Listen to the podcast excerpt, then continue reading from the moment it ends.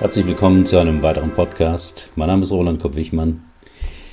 Das Thema heute von diesem Bett aus erkennen Sie, was falsch läuft in Ihrem Leben. Das fünfte Werkzeug aus dem Buch The Tools. Ein Krieger weiß, dass der Tod ihn vorantreibt und ihm keine Zeit gibt, sich an etwas festzuhalten. Und auf solche Weise plant der Krieger sein Leben, strategisch, wobei er seinem Tod bewusst ist und die Kraft seiner Entschlüsse besitzt. Und das, was er strategisch wählt, ist immer das Beste. Deshalb erfüllt er alles mit Geschmack und leidenschaftlicher Effektivität. Ohne Begreifen des Todes ist alles üblich, trivial. Du hast wenig Zeit und es bleibt gar keine Zeit für den Unsinn übrig. Ein wundervoller Zustand. 1973 las ich diese Sätze in einem Buch von Castaneda, das einige ältere Leser vermutlich kennen. Daran erinnerte ich mich, als ich über das fünfte Werkzeug in dem Buch The Tools las.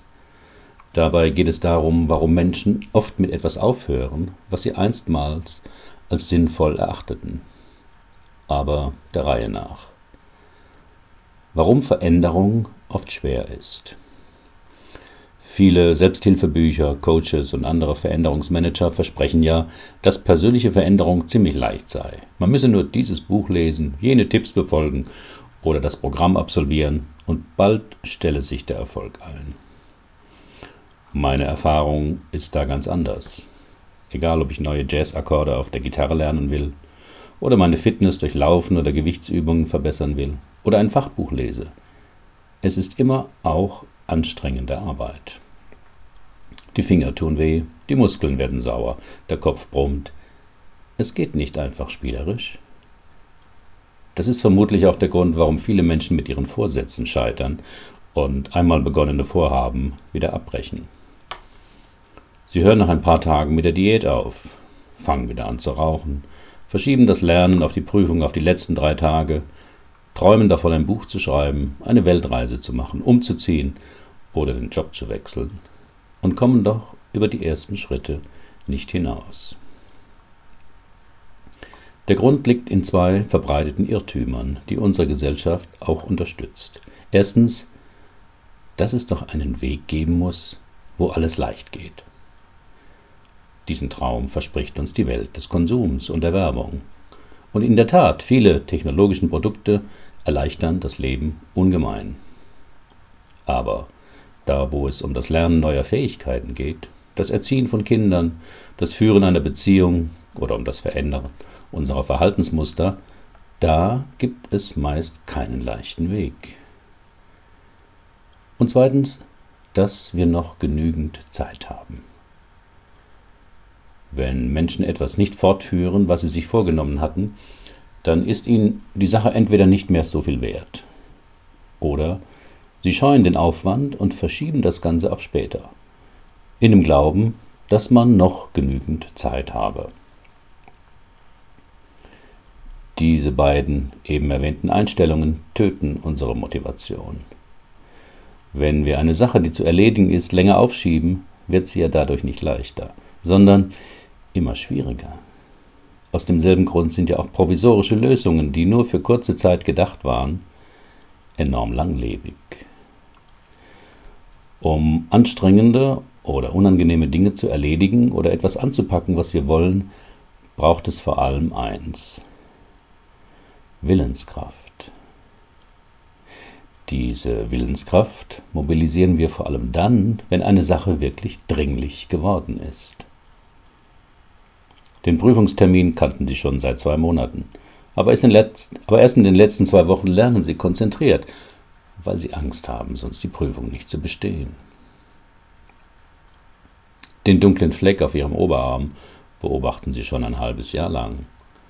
Als sie im Fernsehen einen Bericht über Hautkrebs sehen, machen sie am nächsten Tag einen Termin beim Arzt.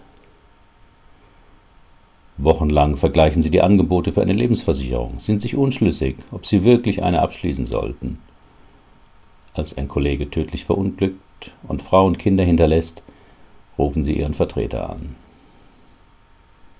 Zum dritten Mal hat Ihnen Ihr Vermieter wegen Eigenbedarfs gekündigt und Sie wollen jetzt endlich was Eigenes.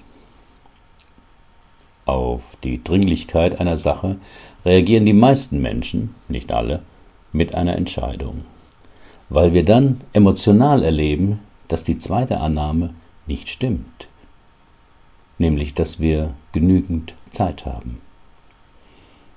Natürlich gibt es Dinge, die wir gefahrlos aufschieben können.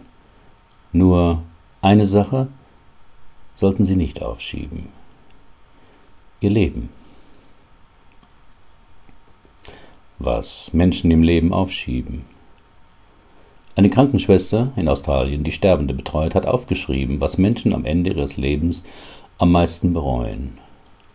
Erstens, ich wünschte, ich hätte mein Leben gelebt anstatt immer danach zu schauen, was andere von mir erwarteten.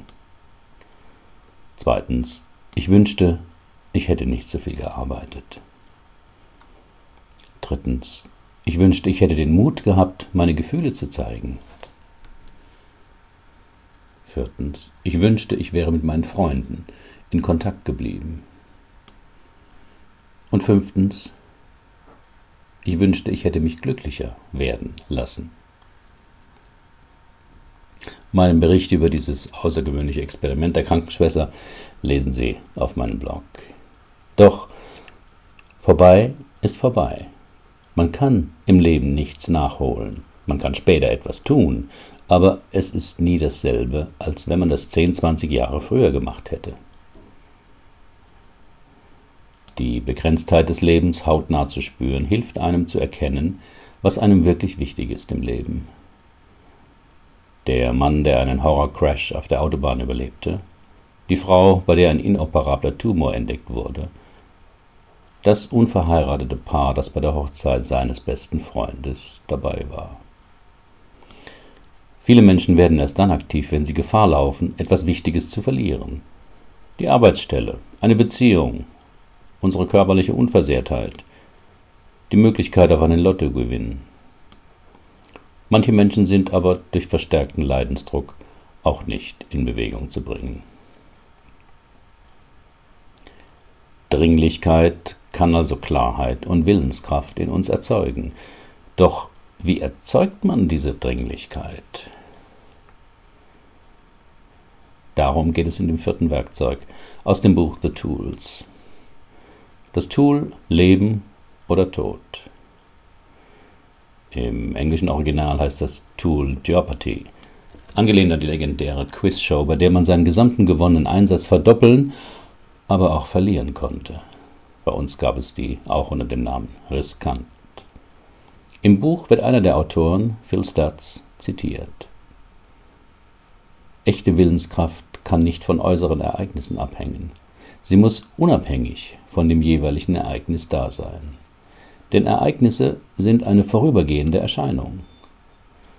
Wir brauchen aber eine ständige Herausforderung. Und es gibt nur eine einzige Sache, die jeden Augenblick auf dem Spiel steht. Unsere Zukunft.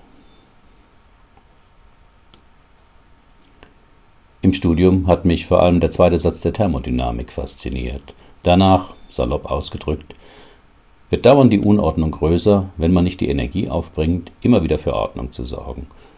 Ergo, alles wird von alleine schlechter.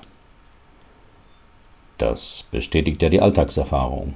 Die Fensterrahmen ihres Hauses verwittern, ihr sauberes Auto wird von alleine dreckig, die Schreibtischordnung verschwindet unter Briefen, Akten und Notizen, ihr Garten verwildert, ein Projekt droht gegen die Wand zu laufen, ihre Muskeln schwinden, und auch Ehen werden von ganz allein schlechter. Will man das nicht, so muss man etwas dafür tun. Aufräumen, pflegen, üben, instandhalten. Doch das ist Arbeit. Und wie finden Sie jetzt die Motivation? Mit dem Tool Leben und Tod oder Tod. Und das geht so. Stellen Sie sich vor, Sie könnten in die ferne Zukunft schauen und sehen sich selbst auf dem Totenbett. Ihr altes Ich weiß, wie entscheidend das Jetzt ist, denn seine Zeit ist abgelaufen. Sie erleben, wie es sich im Bett aufrichtet und sie anschreit, den gegenwärtigen Augenblick nicht zu verschwenden. Eine tiefe, geheime Angst beschleicht sie, dass sie ihr Leben vergeudet haben. Dies erzeugt den nötigen Druck, sofort das zu tun, was sie tun wollen.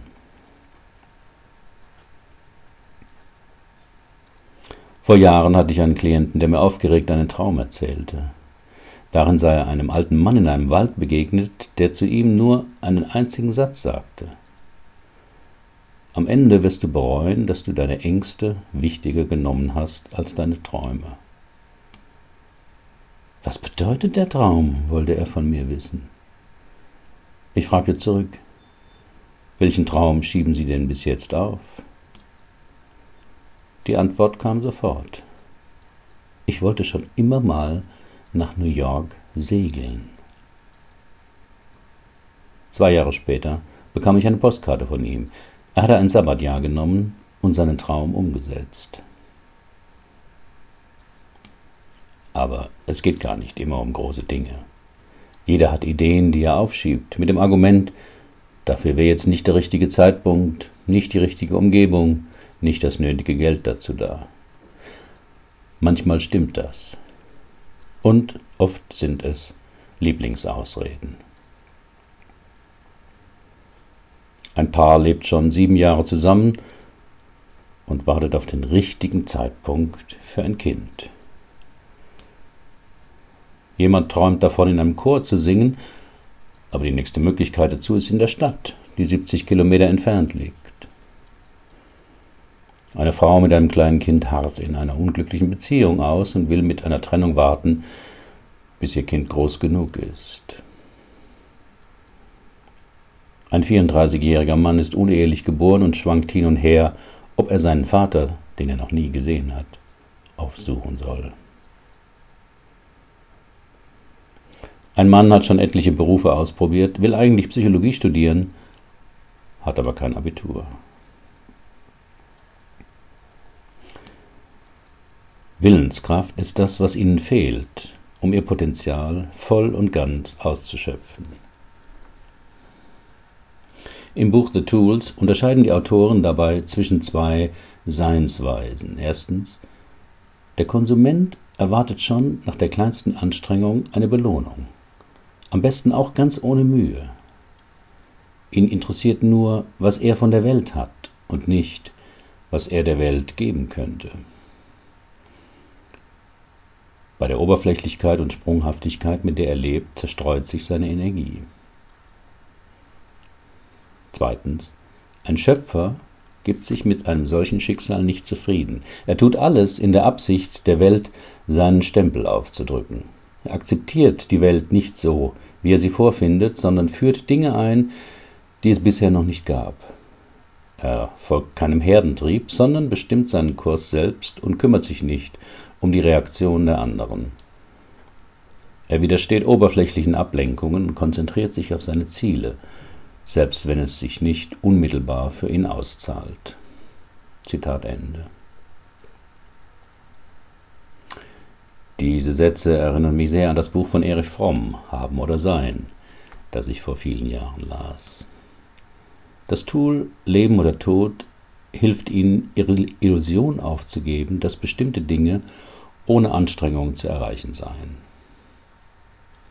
In diesem Trugschluss werden sie durch die Werbung unserer Konsumgesellschaft pausenlos bestärkt. Aber alle Menschen, die etwas Besonderes erreichen wollen, haben dafür in der Regel lange gearbeitet. Oder, wie Harry Belafonte es ausdrückte, ich habe 30 Jahre gebraucht, um über Nacht berühmt zu werden. Auch Menschen, die bereits auf Platz 1 in ihrer Disziplin stehen, hören nicht auf, jeden Tag zu üben. Was glauben Sie, wie der Tagesplan von Tiger Woods aussieht? Auf meinem Blog können Sie ihn nachlesen. Wann können Sie jetzt dieses Tool anwenden? in allen Alltagssituationen, in denen Sie sich schwach, unentschlossen oder lustlos fühlen. Also, wenn Sie morgens nicht aus dem Bett kommen, wenn Sie vor lauter Ablenkungen Ihr Ziel aus den Augen verloren haben oder wenn Sie in eine schlechte Angewohnheit, die Sie beenden wollten, zurückfallen.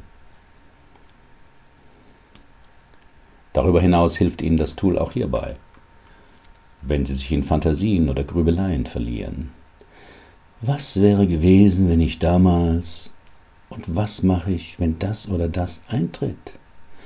Kurz, wenn Sie Ihre Konzentration verlieren, sich ablenken von dem, was Sie eigentlich tun wollen, was Ihnen aber nicht leicht fällt.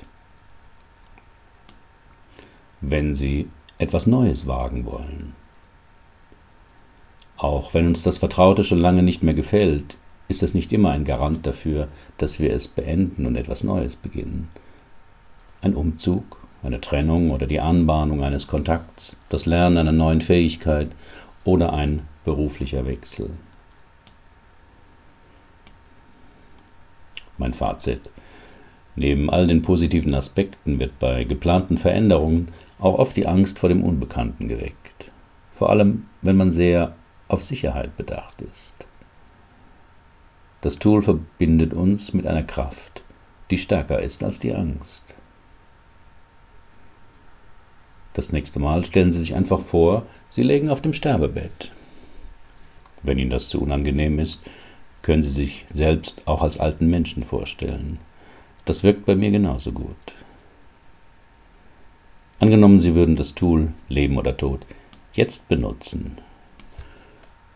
Womit würden Sie aufhören? Womit würden Sie anfangen? Herzlichen Dank für Ihre Aufmerksamkeit. Bis zum nächsten Mal.